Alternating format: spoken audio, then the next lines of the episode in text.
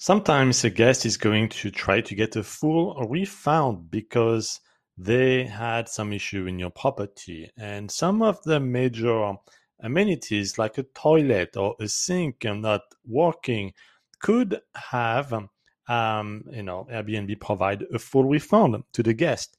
And very quickly it can become he say, she said situation. And Airbnb might take your side, Airbnb might take the guest side. There is one way to really have uh, this shifted towards you is to make sure that you document everything. And the main thing are videos.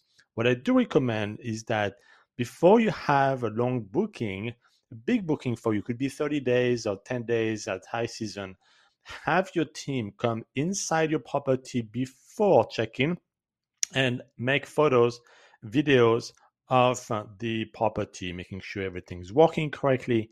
And that way, the situation is very clear that it is fully functioning. So if something doesn't work, well, guess what? It is the guest who broke it, and it's not you, the host, who provided a damaged property. Big, big difference.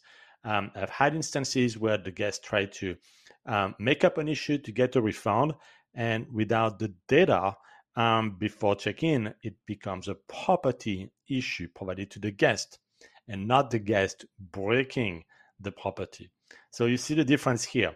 Um, make sure you have evidence.